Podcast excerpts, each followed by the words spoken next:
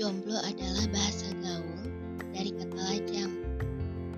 Bagaimana sejarah lajang bisa berubah menjadi jomblo?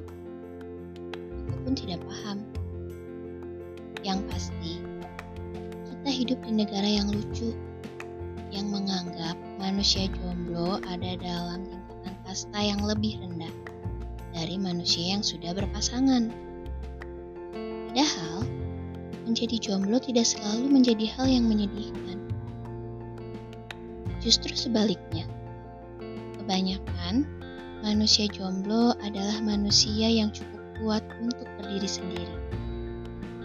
Manusia yang sedang tidak mau berurusan dengan drama berlebih. Manusia yang sedang sibuk berdikari dan fokus mengejar mimpi manusia yang sedang ingin mencurahkan kasih sayang pada sahabat-sahabat dan keluarganya.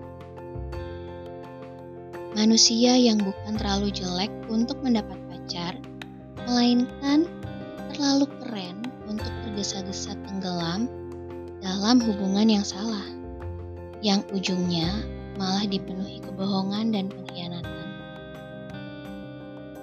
Bukankah punya pasangan juga tidak menjamin seseorang menjadi bahagia?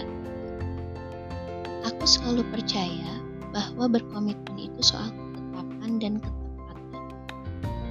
Kalau belum ingin menetap dan belum menemukan yang tepat, apa harus dipaksakan?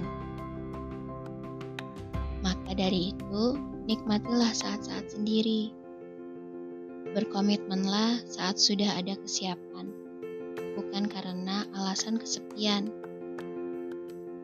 Ingat saja bahwa akan ada saatnya seseorang yang punya pacar putus, akan ada saatnya seseorang yang kuat menjadi rapuh, akan ada saatnya seseorang yang berpasangan menjadi jomblo, dan akan ada saatnya seseorang yang jomblo mempunyai pasangan.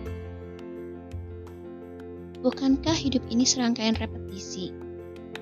Lantas, haruskah kita takut jatuh hati karena pengalaman patah hati? Waktu kecil, Ngapain ngepel? Nanti juga kotor lagi. Adalah jawabanku ketika ibu menyuruhku mengepel lantai. Ibu hanya membalas, ngapain makan? Nanti juga lapar lagi. Dari sana aku tersadar, karena baju akan rusak lagi, kan berarti kita harus berhenti memakai baju. Karena rambut akan bau lagi, bukan berarti kita harus berhenti memakai sampo. Karena perut akan lapar lagi, bukan berarti kita harus berhenti makan. Dan karena hati akan sakit lagi, bukan berarti kita harus berhenti jatuh hati. Jatuh hati itu hak, sebuah anugerah untuk kita nikmati. Kalau tidak bisa dinikmati kisahnya, nikmati rasanya. Kalau terlalu menyakitkan, Tuhan hanya memasukkan seseorang ke dalam hidup kita agar kita belajar, bukan agar kita mengutuk. Dan ingat, tidak semua orang itu sama saja.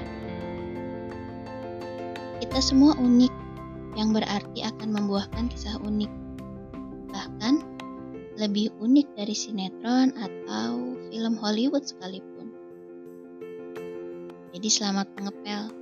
Eh, Selamat jatuh hati maksudku. Jangan takut, rasanya luar biasa kan?